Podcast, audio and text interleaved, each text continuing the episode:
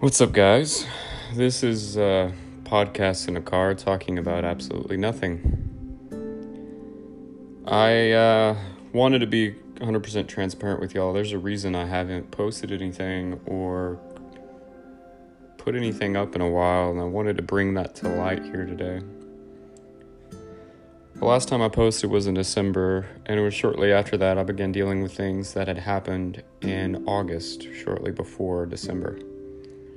And I didn't mention it in my last podcast because I was, I guess, not acceptant of it. I was distracting myself and keeping myself busy as to not deal with it. And the more I put it away and try to block it out of my mind, the more that it just kind of took over my life. So I wanted to explain um, my experience and share, and hopefully, you, the viewers, will be able to learn and maybe take something away from this. So we got to set the clock back to August of 2020 and I'm going through fire school. I've been grinding it out all summer. I basically didn't have a summer. I uh, essentially was going to work five days.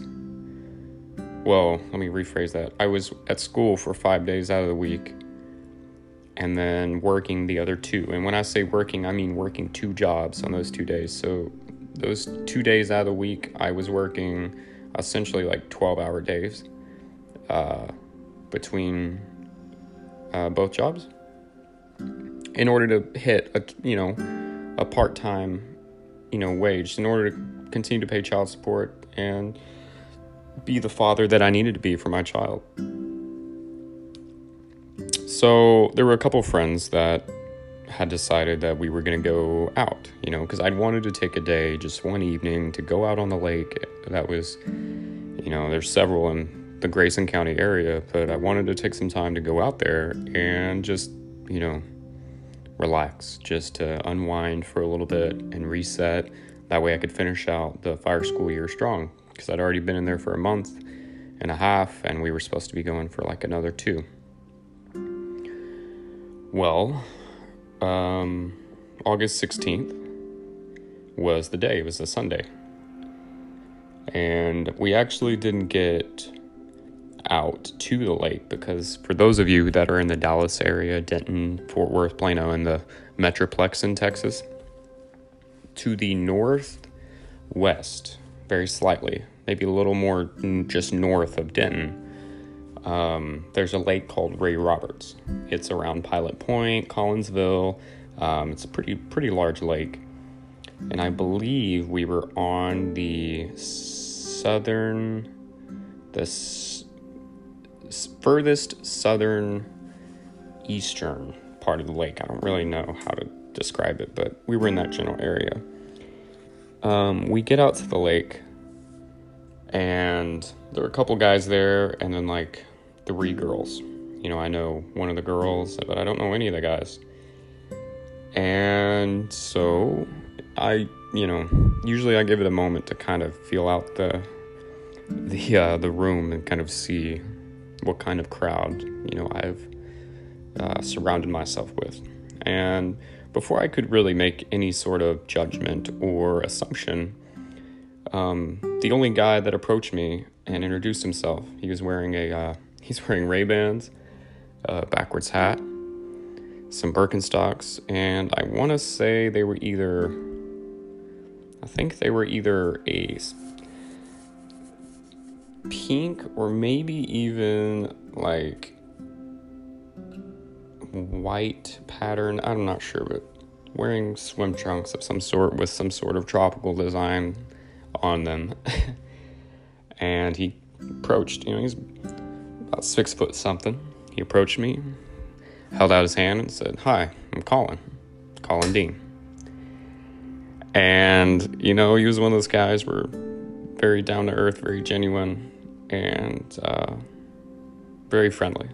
Um, when you first meet somebody, you're not supposed to talk about three things, and that's politics, how much money you make, and religion. During the four hours or so of us being out on the lake that August, Uh, I think me and Colin pretty much touched on about every single one of those topics. We joked around. We uh, ended up driving out to this little cove on the lake, and it's a pretty popular cove. People go there, kind of hang out. You know, it's a little bit shallow, so you can get out. You know, hang out with all the other boats that are there, whatever.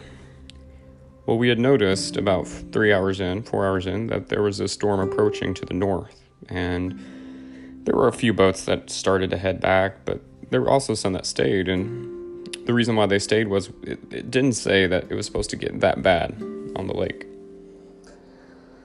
Well, as it turns out, we checked the phone a few minutes later, checked the um, radar, and it pretty much said that we were going to get slammed. So it did a complete 360 on what the weather was supposed to do. And so we decided, well, shit, we got to head back. So we all gathered up our stuff. We I got into the pontoon and Colin Dean got on the jet ski and we started everybody started heading back. There's like seven people total, something like that. Well on the way back, Colin was riding the jet ski and I don't even remember how it happened the first time,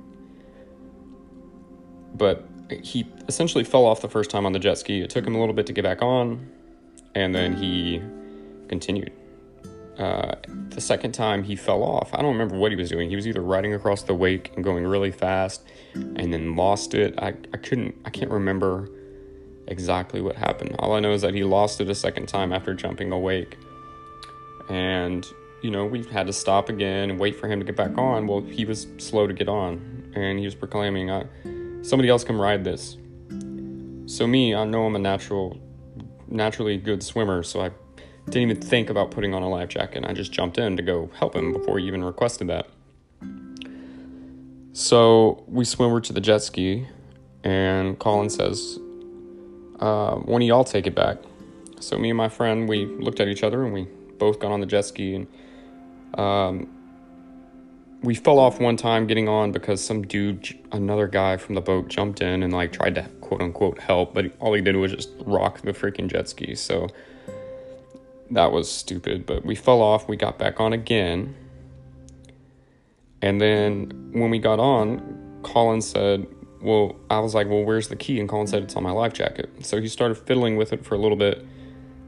And then eventually he just got tired of it and just took off the entire life jacket, handed it to me. I put it on. We got on the jet ski and I started to put it in the ignition. And then we t- topple over again.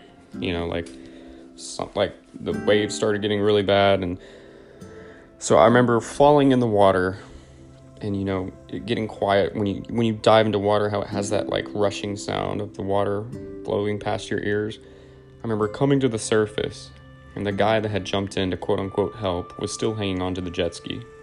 The jet ski was being pushed towards the land. The wind had picked up significantly. Uh, it had started drizzling rain and Colin, I looked over my right shoulder and saw Colin trying to swim back to the boat.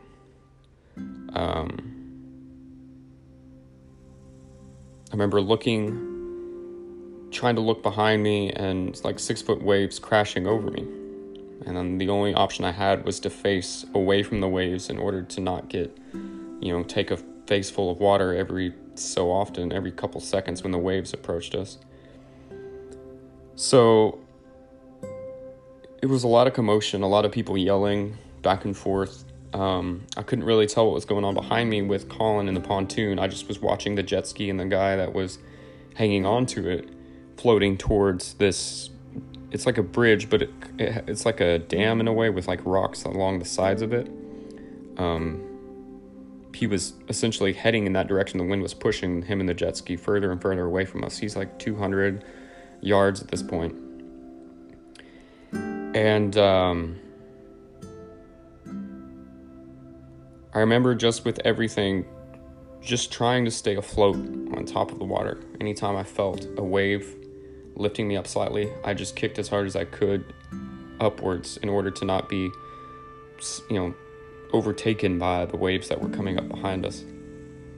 Finally, we heard the pontoon come back around the left side of us and I got my friend on, and then I got on, and I assumed that Colin was on as well. as soon as I entered, one of the guys um, began hysterically screaming, "We can't find Colin! We can't find Colin!" And I realized that that moment that the situation we were in was an emergency. How before it was kind of like, okay, we need to get out of here. Now it is at a point where we can't find somebody. We have somebody else floating away, and we ourselves are stuck in the storm. The winds that day, I looked it up a couple weeks later. The winds that day on the lake had hit a 65 mile an hour on the surface. 65 mile an hour winds. So you can imagine the force and the pressure of everything that had happened. It's like the hand of God just completely covered that lake. And um, once he proclaimed that we couldn't find Colin, he began to try to start the engine. The engine had died or been flooded, one of the two. Within two minutes, the boat had been pushed by the wind into the same rock bridge uh, dam like structure uh, that the Sea-Doo had been pushed towards. And we were you know, on a we were tilted at an angle because we had slammed up against the rocks, and we were angled with the if you're facing if you're facing the front of the boat from the back, we were tilted to the right, so the waves were coming in from the right and just like overtaking the sides of the boat because it was so much lower than the left side because it had crashed up on the rocks and it was at that moment I told everybody there was two guys that were frantically putting on life jackets and were thinking about jumping in the water to go swim 200 yards against the wind and the waves to go try to find Colin. These guys were extremely intoxicated, so I pretty much looked at them in the eyes and told them that their lives was not worth the risk, that they just needed to get off the boat. And hopefully and everyone and everyone was saying well maybe he got to shore maybe he swam to shore. This is what everybody and keep in mind while all this is going on people are yelling they're being frantic. We called you know one of them called 911 there's so much stuff going on. And so i told everybody to get off the boat and to just try to climb the rocks up to the highway so i grabbed as much stuff as i could i forgot a couple items and uh, including my keys. And but I grabbed eight eight or nine bags and got off the boat. Um, I made it about halfway up the rocks and I slipped and kind of I cut my leg and I remember looking like I didn't fall, but I like swung around because I had was carrying the bag. So when I slipped, I just kind of like swung around and ended up just doing like a 360 or a uh, 180 and facing the lake and kind of just sitting down on the rocks that way I you know I didn't just like completely fall. And I remember turning around and looking because I was halfway up the the dam and I remember looking and just seeing it was like looking back into an abyss that you know nothing could have survived. And that feeling the it was almost like a dream like walking up those rocks and getting into some stranger's car who has stopped. Um, two other people got in with me, and I remember I just like, I don't know, I yelled, I, I screamed, I punched the back of the seat, I did so many things. Um, because I was frustrated that like that situation could have totally been avoided, and yet it happened. So we ended up having to get in an ambulance and sitting there for about two hours, an hour and a half maybe, while they, um, the fire department and the park rangers attempted to see if they could uh, go into the water. Well, basically, after those two hours, they declared that they couldn't and that they were going to have to wait because there were several other people besides our group that were stuck on the lake as well. So it wasn't just us stuck out there. There were several, several people. Um, and I think I don't think anything really hit me as far as what happened uh, until I looked down and I saw the life jacket that he had given me. And that's when it hit me the there is an unsurpassable amount of guilt that has followed me since then. You know, why, even though I was a good swimmer, why didn't I just put a life jacket on before I went in? You know, I've, I've kept myself up at nights questioning these things, and the reality is is that there's so many what ifs that we're never going to be able to fix it. Um, I've become very close with Colin's family. In fact, I began talking to his cousin, um, Ashlyn. I actually worked with her. I didn't even know that her and Colin were cousins. And uh, so, working with her, I, I didn't really talk to anybody at work because I wasn't aware of Ashlyn being Colin's cousin.